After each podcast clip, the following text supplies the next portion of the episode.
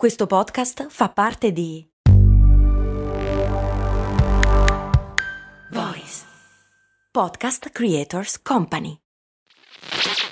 Ciao, sono Max Corona e prima di dedicare tutta la mia vita a raccontare le storie di tre marchi più famosi, volevo avere un fast food. Un fast food di zuppe per la precisione. Sì, sì, hai capito bene, un posto proprio come un vero e proprio fast food di hamburger, ma al posto dei panini vellutate e minestre. Avevo trovato anche un nome, So Up. Purtroppo non ho mai dato una vera occasione a questa idea. All'epoca lavoravo, dovevo pagare l'affitto, sapete, lasciare tutto per lanciare una startup mi sembrava un rischio troppo grande. Ed è un vero peccato che all'epoca non ci fosse un progetto come lo Startup Builder di Startup Gigs, che supporta anche questo ascolto. È un percorso pratico, concreto e flessibile che ti dà tutti gli strumenti per poter credere nella tua idea aumentando così la probabilità di successo, e che in 14 edizioni ha già incubato oltre 1000 progetti, supportato oltre 2000 persone e aiutato loro a raccogliere oltre 9 milioni di euro di finanziamento. Non è necessario lasciare il proprio lavoro e fare un salto nel vuoto per dar voce a quell'idea che ti tiene sveglio la notte. Se hai un'idea che vuoi finalmente realizzare, questo è il momento. Le candidature sono aperte. Prenota subito la prima chiamata di approfondimento gratuita. Trovi tutte le informazioni su www.startup appbuilder.it. Max Corona, che sarei io, presenta Storie di Brand, un entusiasmante viaggio back in the future alla scoperta delle storie che si nascondono dietro i marchi più famosi. Bentornati miei cari viaggiatori nel tempo. Nella puntata di oggi continueremo a seguire le gesta di Gabrielle Chanel, detta Coco. Viaggeremo in una spirale di eventi che porterà la nostra protagonista a scontrarsi e a tremare nell'ombra con le più alte e controverse realtà del suo tempo. Tra spie, intrighi e tradimenti scopriremo la vera natura della nostra protagonista.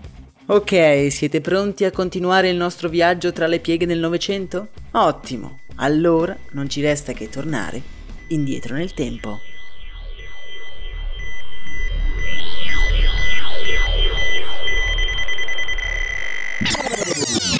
Parigi, Francia, 1919. Abbiamo lasciato Coco Chanel come una fermata stilista. Siamo all'alba degli anni 20 e le linee pulite ed eleganti delle collezioni Chanel esaltano il corpo femminile diventando di estrema tendenza tra le signore dell'aristocrazia dell'epoca. L'azienda di Coco sforna centinaia di capi e dà lavoro a migliaia di persone. Senza aver paura di essere smentiti, possiamo dire che già all'epoca, all'alba del suo massimo splendore, Chanel è la più importante industriale donna del suo tempo. Come abbiamo visto, il successo economico non va di pari passo con quello personale e proprio nel 1919 il destino priva Coco del suo grande amore. Arthur Boy Capel muore in un incidente stradale poco fuori Parigi e tutto quello che resta del loro grande amore è solo una piccola bottiglia di whisky che se vi ricordate Coco ha trovato tra i resti dell'auto in fiamme. Dopo la morte di Boy, la nostra protagonista è come trasformata L'avevamo lasciata immersa nella sua disperazione mentre si guarda allo specchio con i suoi capelli appena tagliati. Il suo sguardo è duro e assente, è disilluso dalla vita. Una sera sale su un'enorme isotta fraschini nera per dirigersi in un elegante teatro di Parigi, per assistere alla prima di uno spettacolo. Al suo ingresso in teatro cala un silenzio ovattato. Il suo carisma insieme alla sua personalità sembra che abbiano riempito tutto lo spazio respirabile della sala, senza degnare nessuno di un sorriso o di un saluto.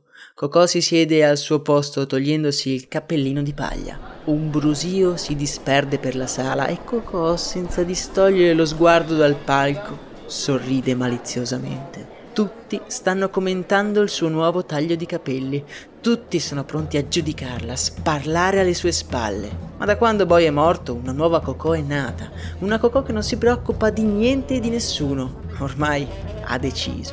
Quel taglio così strano, da maschio, diventerà il suo marchio di fabbrica. E Coco ha ragione anche questa volta. Dopo lo shock iniziale, il taglio nato da un incidente diventa l'ultima moda tra le giovani parigine, ammaliate da quella donna forte ed elegante, in un mondo in cui le donne sono viste più come dei soprammobili costosi che degli esseri pensanti. Negli anni Coco riconoscerà sempre di più l'importanza del taglio di capelli femminile. Una donna che si taglia i capelli è una donna che vuole cambiare vita. E infatti è così anche per lei. Riflessa nelle luci di Parigi non vediamo più la giovane timida Gabrielle che doveva trovare il coraggio per esibirsi nei caffè.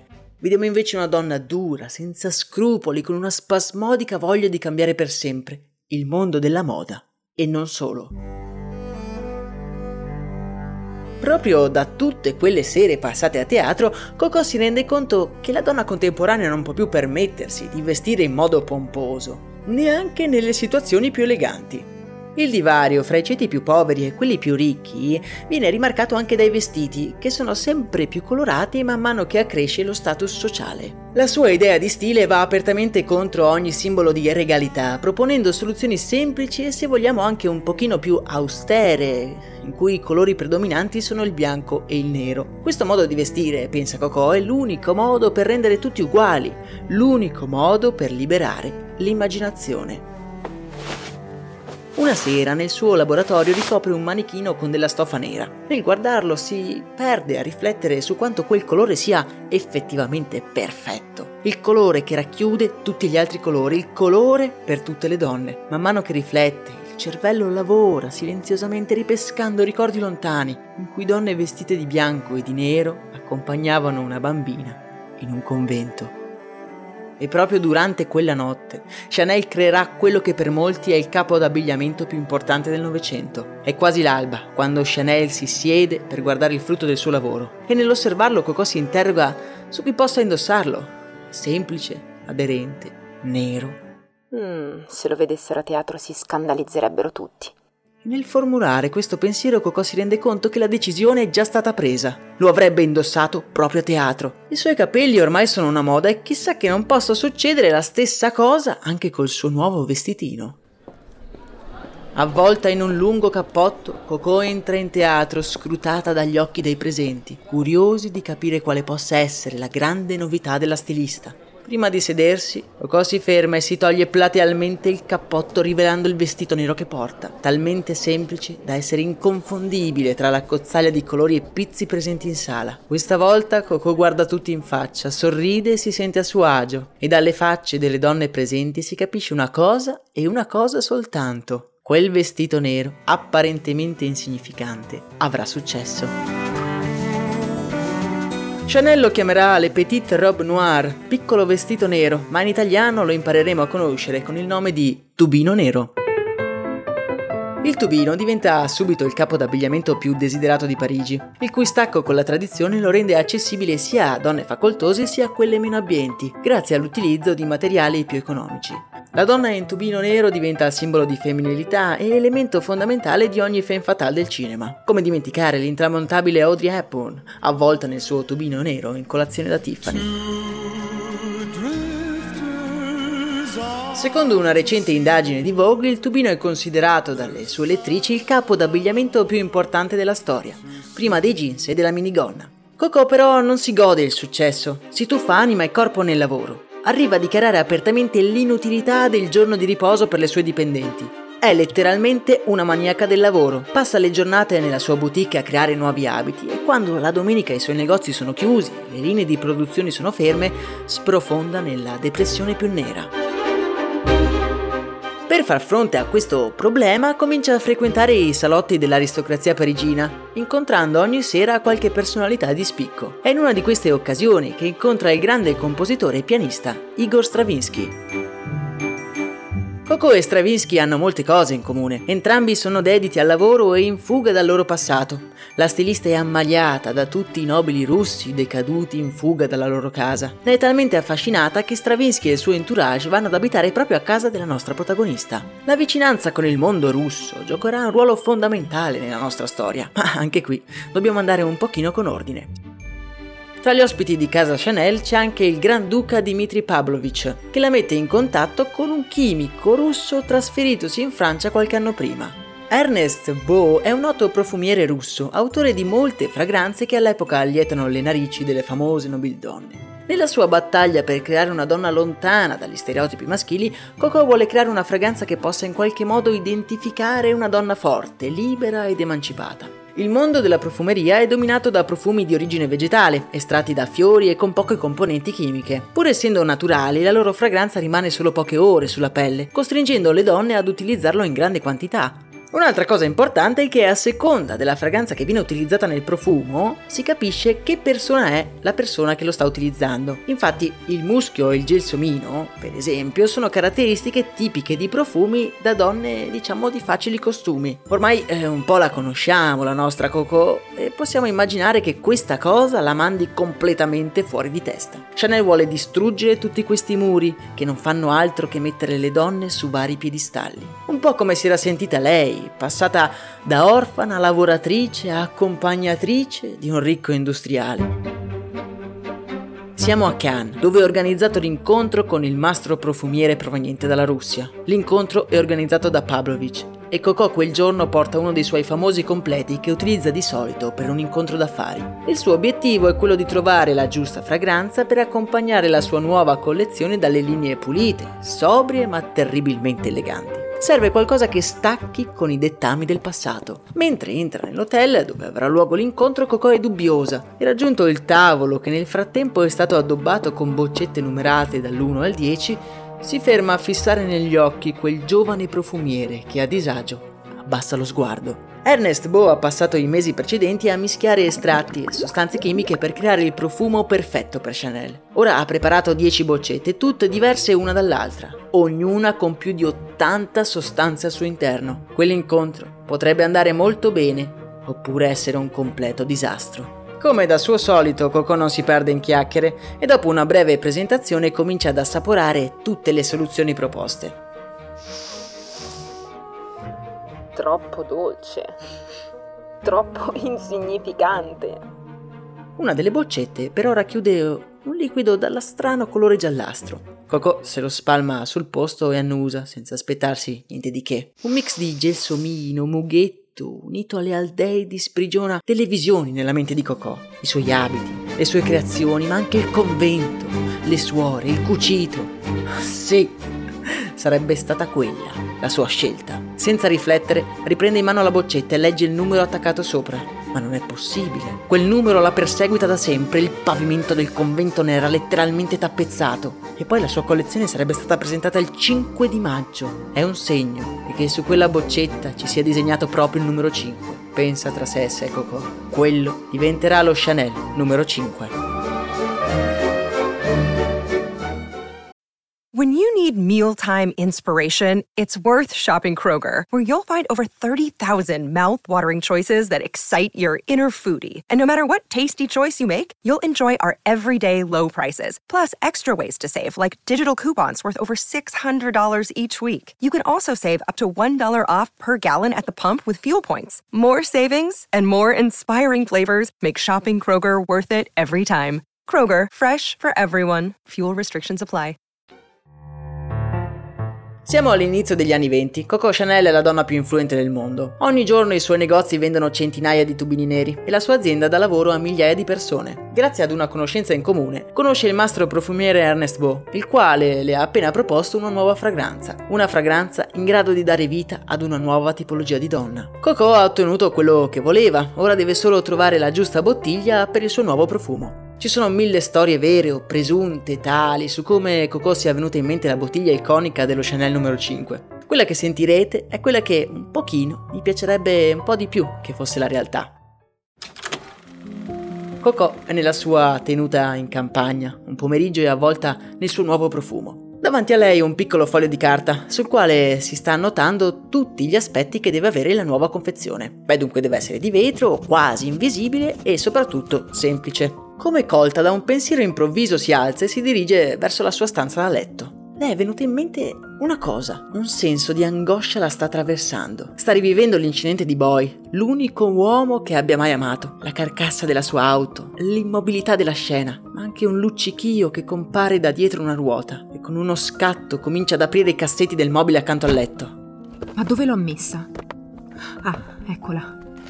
I ricordi le affollano la mente mentre estrae dal cassetto la piccola bottiglia di whisky dai bordi arrotondati appartenuta a Arthur Boy Capel. Eccola lì, la bottiglia che stava cercando, di vetro, semplice ma elegante, I ricordi le annebbiano proprio la vista, lacrime impertinenti le riempiono gli occhi. Quella boccetta era l'unica cosa che le rimaneva di Boy, l'unico uomo che l'aveva accettata e che sempre aveva creduto in lei. Guardando le prime boccette di profumo ordinate su un tavolo, pronte per essere regalate alle clienti più facoltose, Coco non può fare a meno che sorridere al pensiero che anche ora che Arthur non c'era più, lui aveva trovato il modo di aiutarla, anche solo per un'ultima volta. Il successo del profumo è istantaneo e già dopo le feste natalizie clienti da tutta la Francia arrivano nei negozi Chanel a richiedere una boccetta di quella fragranza così particolare e irresistibile. Coco si rende conto che per sopperire ad una richiesta così ingente ha bisogno di un sistema produttivo efficace e su larga scala. Senza pensarci troppo, decide di mettersi in affari con i fratelli Pierre e Paul Wertheimer, proprietari di un'industria di profumi. I fratelli si offrono di produrre e distribuire il profumo Chanel numero 5 in cambio del 70% dei ricavi. Coco si sarebbe tenuta il 10% mentre il 20% sarebbe andato a Théophile Bader, cofondatore delle Gallerie Lafayette e uomo che aveva messo in contatto Chanel con i fratelli Wertheimer. Coco è convinta che il profumo avrà successo, ma in un primo momento crede anche che il 10% semplicemente per dare il nome in concessione, beh, sia anche un buon affare. Purtroppo per lei questo accordo la segnerà per tutta la vita, spingendola a fraternizzare con i demoni più oscuri del Novecento.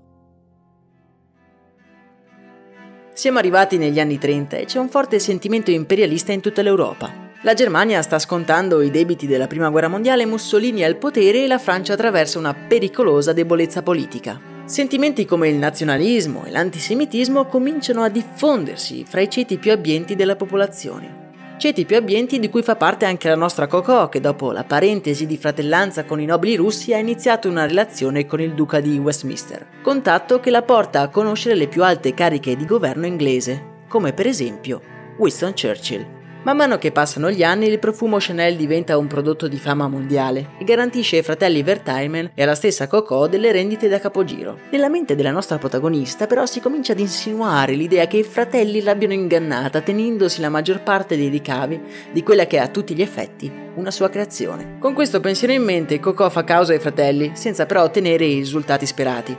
Però ben lungi dal darsi per vinta, Verso la fine degli anni 30 Coco guarda con discreto interesse le derive antisemite della Germania. All'epoca l'astio contro gli ebrei era un sentimento purtroppo piuttosto comune. In più, i nemici giurati di Coco, i fratelli Wertheimer, sono effettivamente ebrei e la nostra protagonista non ci mette molto a far confluire i suoi interessi commerciali nella sua idea politica.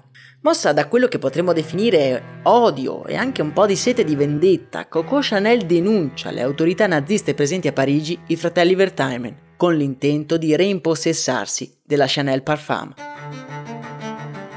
I due però hanno fiutato il tiro mancino della stilista e doneranno l'azienda ad un parente ariano per poi fuggire in America la notte stessa in cui i funzionari tedeschi entrano negli uffici della Chanel Parfum. Chanel è ancora una volta sconfitta, ma non smetterà mai di lottare per rimpossessarsi della sua creazione. Tramite questo episodio, inoltre, entra in stretto contatto con dei generali dell'SS e dei funzionari della Gestapo. Mentre la guerra impazza in tutto il continente il futuro di molte persone è appeso ad un filo sottilissimo, Coco Chanel vive a Ritz di Parigi, che dal 1940 è anche diventato il quartier generale dell'SS. In questa situazione paradossale, Chanel decide di chiudere i suoi stabilimenti a tempo indeterminato, lasciando più di 4.000 dipendenti senza lavoro e dichiarando che quelli non erano più tempi da destinare alla moda. E infatti la nostra protagonista ha ben altri progetti in mente. Passando le giornate nel famoso hotel parigino, Coco comincia a fraternizzare con le più alte cariche dell'SS a Parigi, in particolar modo con un capitano dei servizi segreti nazisti di nome Walter Schellenberg. La guerra è nel suo periodo più feroce, ma ormai pare evidente che la potenza della Germania nazista si stia cominciando a sgretolare e tra le file tedesche comincia a serpeggiare l'ipotesi di un possibile accordo con gli inglesi. Purtroppo per i nazisti gli alti funzionari della regina non sono facili da raggiungere Ah, se solo ci fosse qualcuno con dei contatti di prima mano. I tedeschi non ci mettono molto ad identificare in Coco Chanel quella giusta persona, la donna più influente dei decenni passati, la donna capace di condividere il letto con il duca di Westminster e il tavolo della colazione con Winston Churchill. Ammaliata dalla visione di Schellenberg, Chanel accetta entusiasta di partecipare a quella che verrà poi definita Operazione Model Hat, ovvero cappello da donna. Chanel tramite i suoi contatti riesce ad organizzare nella neutrale Spagna un incontro tra nazisti e inglesi, grazie anche ad una sua impiegata. Purtroppo, per fortuna, l'operazione non andrà a buon fine, dal momento che proprio quell'impiegata denuncerà Coco agli alleati, costringendo la nostra protagonista a fuggire in Svizzera con Baron Dilkrage, un sottoposto di Schellenberg, che nel frattempo è diventato anche suo amante. Chanel verrà processata per cospirazione con i nazisti e solo grazie all'intervento di Winston Churchill che riuscirà ad uscirne indenne. Coco Chanel si trasferirà in Svizzera per quasi dieci anni, tornando in Francia solo per combattere a colpi di nuove collezioni i nuovi rivali di Ore e Balenciaga. Nella sua visione, infatti, solo una donna avrebbe potuto fornire il giusto look alle altre donne. Durante questi anni riesce a trovare un accordo anche con i fratelli Wertheimer, i quali accettano di pagare una rendita annua alla stilista e un risarcimento di ben 25 milioni di dollari. Coco non sfornerà più una collezione fino all'inverno del 1953, quando tornerà a vivere nella sua stanza al Ritz di Parigi e presenterà al mondo i suoi nuovi capi eleganti. Dopo la sfilata, accolta in maniera piuttosto tiepida dai critici, Chanel è distesa sul letto della sua camera d'albergo. Ah, come le erano mancate le sfilate vedere le sue creazioni prendere vita. Il bianco, il nero, secondo lei l'accostamento perfetto, proprio come quelle suore che da piccola l'avevano costretta a cominciare a cucire. La domenica in chiesa, quanto odiava la domenica, l'unico giorno in cui tutti sono autorizzati a non lavorare, come se questo fosse un premio. Co Chanel lavorerà fino alla sua morte, avvenuta proprio in quella camera d'albergo il 10 gennaio 1971, giorno che quell'anno, ironia della sorte, cadrà proprio di domenica. Lascerà un mondo diverso da quello che aveva trovato, trasfigurato dalle guerre, migliorato dalla tecnologia e cambiato per sempre anche da quella bambina che molto tempo fa passava le giornate in un convento a rattoppare le vesti delle compagne. Prima di salutarci vorrei riportarvi con il pensiero proprio a quella piccola bambina. In effetti, Immaginare il suo avvenire sarebbe stato molto difficile, se non impossibile, non vi pare? La sua grande avventura, la sua grande sfida nei confronti di tutto e di tutti della società, della moda, la porteranno a fare delle scelte quanto mai discutibili. Ma qualche giorno prima della sua morte, un giornalista le chiede qual è il suo più grande rimorso e lei guardandolo dritto con i suoi occhi duri e senza pietà risponderà Mi pento soltanto di quello che non ho fatto.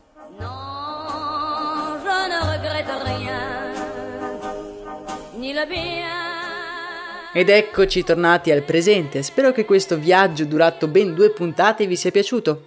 Vi ricordo che per approfondire e supportare il progetto ci sono i canali Instagram e Telegram. Ora non ci resta che salutarci e darci appuntamento ad un prossimo viaggio. Io sono Max Corona e questo che avete appena ascoltato è Storie di Brand.